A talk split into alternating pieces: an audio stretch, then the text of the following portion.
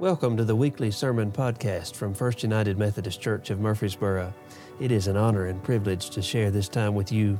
We love studying the scriptures and feel they are central to our preaching, teaching, and living of the good news of Jesus Christ, the gospel.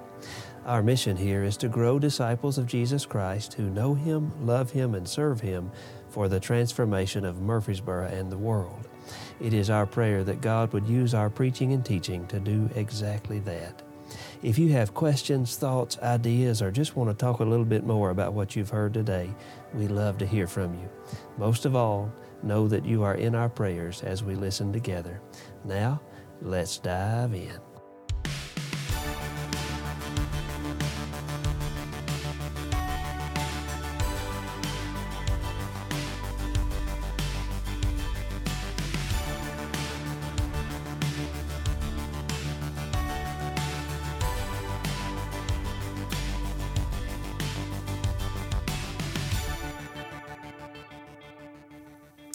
Oh God, we have opened your word now to Isaiah 65, and we today get to read this incredible vision that the prophet Isaiah laid before your people, that he still lays before your people. Open our hearts and minds, O oh God, to what you say to us today and to how you are at work in this world even still. In Jesus' name, amen. Let's hear the word of God beginning in verse 17. This is Isaiah giving the word of the Lord. The Lord says, For I am about to create new heavens and a new earth. The former things shall not be remembered or come to mind, but be glad and rejoice forever in what I am creating. For I am about to create Jerusalem as a joy and its people as a delight.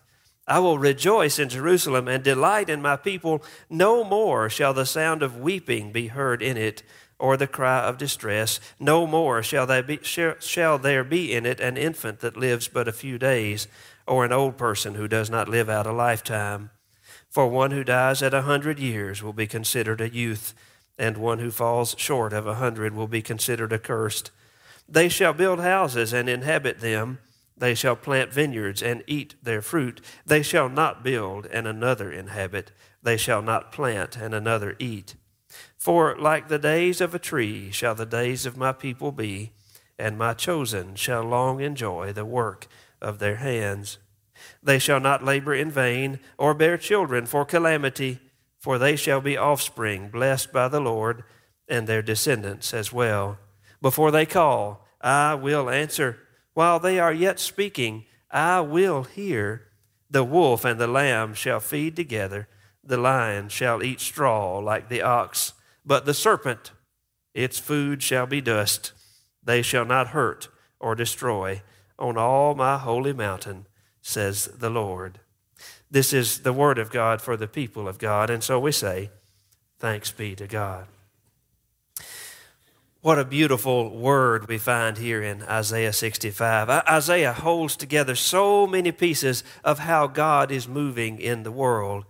Most Bible scholars actually talk about 1st, 2nd, and 3rd Isaiah because this material in Isaiah, it spans about 200 years, actually more than 200 years. We, we have a prophet or three whose difficult task is to speak a word of warning and judgment to God's people. Isaiah warned Israel's corrupt leaders that their rebellion would come at a cost. Now, what was their rebellion? Their rebellion was very specific twofold rebellion, rampant idolatry, and then oppression of the poor to enrich the powerful. That was their rebellion. Isaiah preached that without repentance, God would be forced to bring a purifying judgment through the Assyrians and the Babylonians. Hope stirred, though, in spite of all that, hope that God would still bless all the families of the earth through God's people, but their rebellion was making things a lot more complicated. To put it very simply, they were not doing what they were supposed to be doing. That's what the problem was. They just weren't doing it. 39 chapters explain because you continue to run after these little gods and because you continue to oppress the poor to enrich the powerful, a purifying fire is coming. Isaiah sows a lot of seeds about some kind of a messianic figure, the one that we call a Savior. He begins also early on to talk about this new Jerusalem, a place of justice and peace for all nations, not just for God's people. The consistent message here is you will be saved by repentance that turns from idolatry and oppression of the poor, and by a trust that recognizes only the power of God to save and heal. A hundred years pass. We find out Isaiah was right. He was telling the truth. The Babylonian exile has begun, and we start to wonder how then do God's people live faithfully in a time of exile? What does hope look like when you've been put out of your home and driven to some foreign land? What does hope look like when nothing is as good as it used to be? Isaiah gives an answer. He says, Remember the mighty acts of God, remember them. He says, Trust God. And he says, Keep on turning from your wickedness, keep on repenting, turning from it. Isaiah says to all of us, Now is the time to stretch those muscles of hope. We come then to chapter 40. God says, The exile is over. It's been 59 years, 200 years since Isaiah started talking to us. Finally, God says, Okay, people, go home. You can go home to Jerusalem. What do the people do? Do they celebrate and rejoice? No, they don't celebrate and rejoice. They do not. They complain and they fuss. Oh, they complain and fuss so much. They blame God for neglect and abandonment, although their purifying judgment was self inflicted. Isaiah, ever the creative preacher, he, he puts God on trial in a very long passage so that God can explain how he has been at work through all of it. But the people don't listen they don't listen to that. It's too long, too much to read, too much to listen to. They won't listen. They continue to run after other gods, other leaders who promise wealth and prosperity, other false prophets who major on the minors and minor on the majors, even though, even though the way home is wide open, the people won't go home. In a stunning move, God declares them unqualified to be his servants any longer. We then hear the prophet something new must come if God's promises are to be kept. If God is to bless all the families of the earth, to make of Abraham and Sarah a great nation, if God is going to make all things right like God promised to do, something new must come. Something new must emerge from all of this. What is it? What is it? Who is it? Who is this new? we have the benefit of hindsight. We know Isaiah is talking about Jesus. That's the one Isaiah is talking about with soaring poems and beautiful passages that just marvel at the majesty of this Messiah who is coming to save not only the people of Israel, but also the whole world. Isaiah names him God's servant. Those who believe in God's servant. You are now God's family, through whom God will bless all the families of the earth, through whom God is making all things new. This King Jesus is strange and different, though. He takes the form not of a king, but of a lowly servant. He suffers, he dies at the hands of those who should know better. Then he lives again, stubbornly declaring us right with God and daring the devil to do anything about it. Isaiah says, when all of this happens, we will have two choices. One, be his servants and follow him, or two, remain with the wicked, those who continue to put all sorts of things in God's place and oppress the poor to enrich the powerful. For 200 years, the Isaiahs spoke warning, judgment, and hope in the midst of a world in full blown crisis. They called the people to a changed life. they comforted them while they were in exile. They sent them home, and then they confronted them with a fierce hope which required something of them. I was really struggling this week to put some, some relevant meat on these bones of this sermon until I heard our own Jeffrey Laporte, that's Amy Phelps' son, I heard him preach a sermon for his seminary preaching class on Monday. We recorded his and Sally's upstairs in the youth room over there.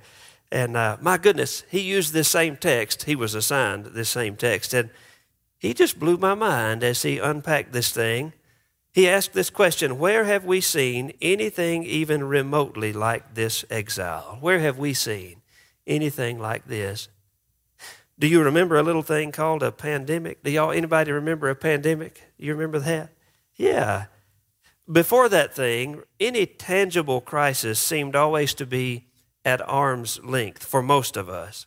Now, we've dealt with endless political crises since 1776. We've had occasional terrorism, we've had some wars, and some of you have been involved closely with those. But in 2019, we're all having to wear masks. We can't go to work. Schools are closing. Churches are shuttered. People wanting to give us shots all the time. Somebody, somebody in the midst of that pulled back the curtain on society, and we were stunned to discover that none of the emperors had any clothes on. All of our beloved institutions failed us church, school, media, government, even Walmart. Everything just fell apart, and we went home until we couldn't stand it anymore. Do you remember those days? All we could think to do was to buy toilet paper and freeze hamburger meat. Do you remember that? Oh my goodness, how scary it was. We went into exile. It was not 59 years. Bless our hearts that we act like it was. I don't think it was God's judgment, but it was hard. People died. We buried a bunch of them right here. Families fell apart. The suffering was real, and it still is. Everything got turned upside down, and God's people didn't know what to do. Isaiah spoke into an exile much deeper than ours, but the message still rings true. He said, Turn away from the idols, turn away from the things and the people you think will save you. Turn away from the oppression of the poor. Turn to God, who has promised to love you, who has promised to bless the world through you, and to make all things right. Isaiah said, God will raise up one who will save us and make the whole world new once and for all. Put your hope to work. That's what Isaiah said in the midst of an exile. In chapter 65, Isaiah paints this beautiful picture of a new Jerusalem. This is the pinnacle of the new creation which God is building in Jesus. Isaiah reminds us that the real crisis which God's people face today, the real crisis which we face today, is whether we will turn away from the idol of hopelessness, which requires nothing from us but to complain, fuss, blame, and ignore the plight of the poor, whether we'll turn from all of that in order to embrace the great hope that we find in Jesus. Somebody said, Well, preacher, what do you mean hopelessness requires nothing of us? It sure takes a lot out of us, and it does. It takes a whole lot out of us. But all that hopelessness re- requires is that you waller in it, that you just waller in it, while ignoring the very purpose of your life. Hope, on the other hand, is a choice you make each day. It requires work, faith in Jesus, and the decision to actively love and bless the world with the grace of God working in and around us. Chapter 65, the Lord says, For I am about to create a new earth and new heavens. I am about to create the city of God as a joy and its people as a delight. I will rejoice in my city and delight in its people. That's you. That's you. Are you a delight to God? Are you a joy to this hurting world all around us? Are we living in that place where there is no more weeping, distress, no death, no injustice, no oppression of the poor? If you build a house, he says, you'll live in it. If you plant a vineyard, you'll get to eat from it. You will not work in vain. You will not bear children for suffering. They will be blessed by the Lord. Before they call, I will answer, the Lord says. While they're talking, I'm listening, the Lord says. This vision stirs even the hardest heart. Church, Jesus has already started building the new Jerusalem. The foundation was laid on the cross, and its first story was built with the stones of the empty tomb. The exile, not COVID 19, the exile of our sin is over. It is over. God says, Come home from your Babylon, whatever that Babylon is. The question we all must answer is this time, this time, our time, will God's people, will we complain? Fuss, and blame, worshiping at the idol of hopelessness so as to excuse ourselves from the work which lies ahead? Or will we stretch those muscles of hope so we can work for that thing that we're always teaching our children to pray, Thy kingdom come, Thy will be done? What's that next part? On earth as it is in heaven. Thank you. On earth as it is in heaven today, right now. Oh God, help us to answer well and to mean it. In the name of the Father, and of the Son, and of the Holy Spirit, may the people of God say, Amen.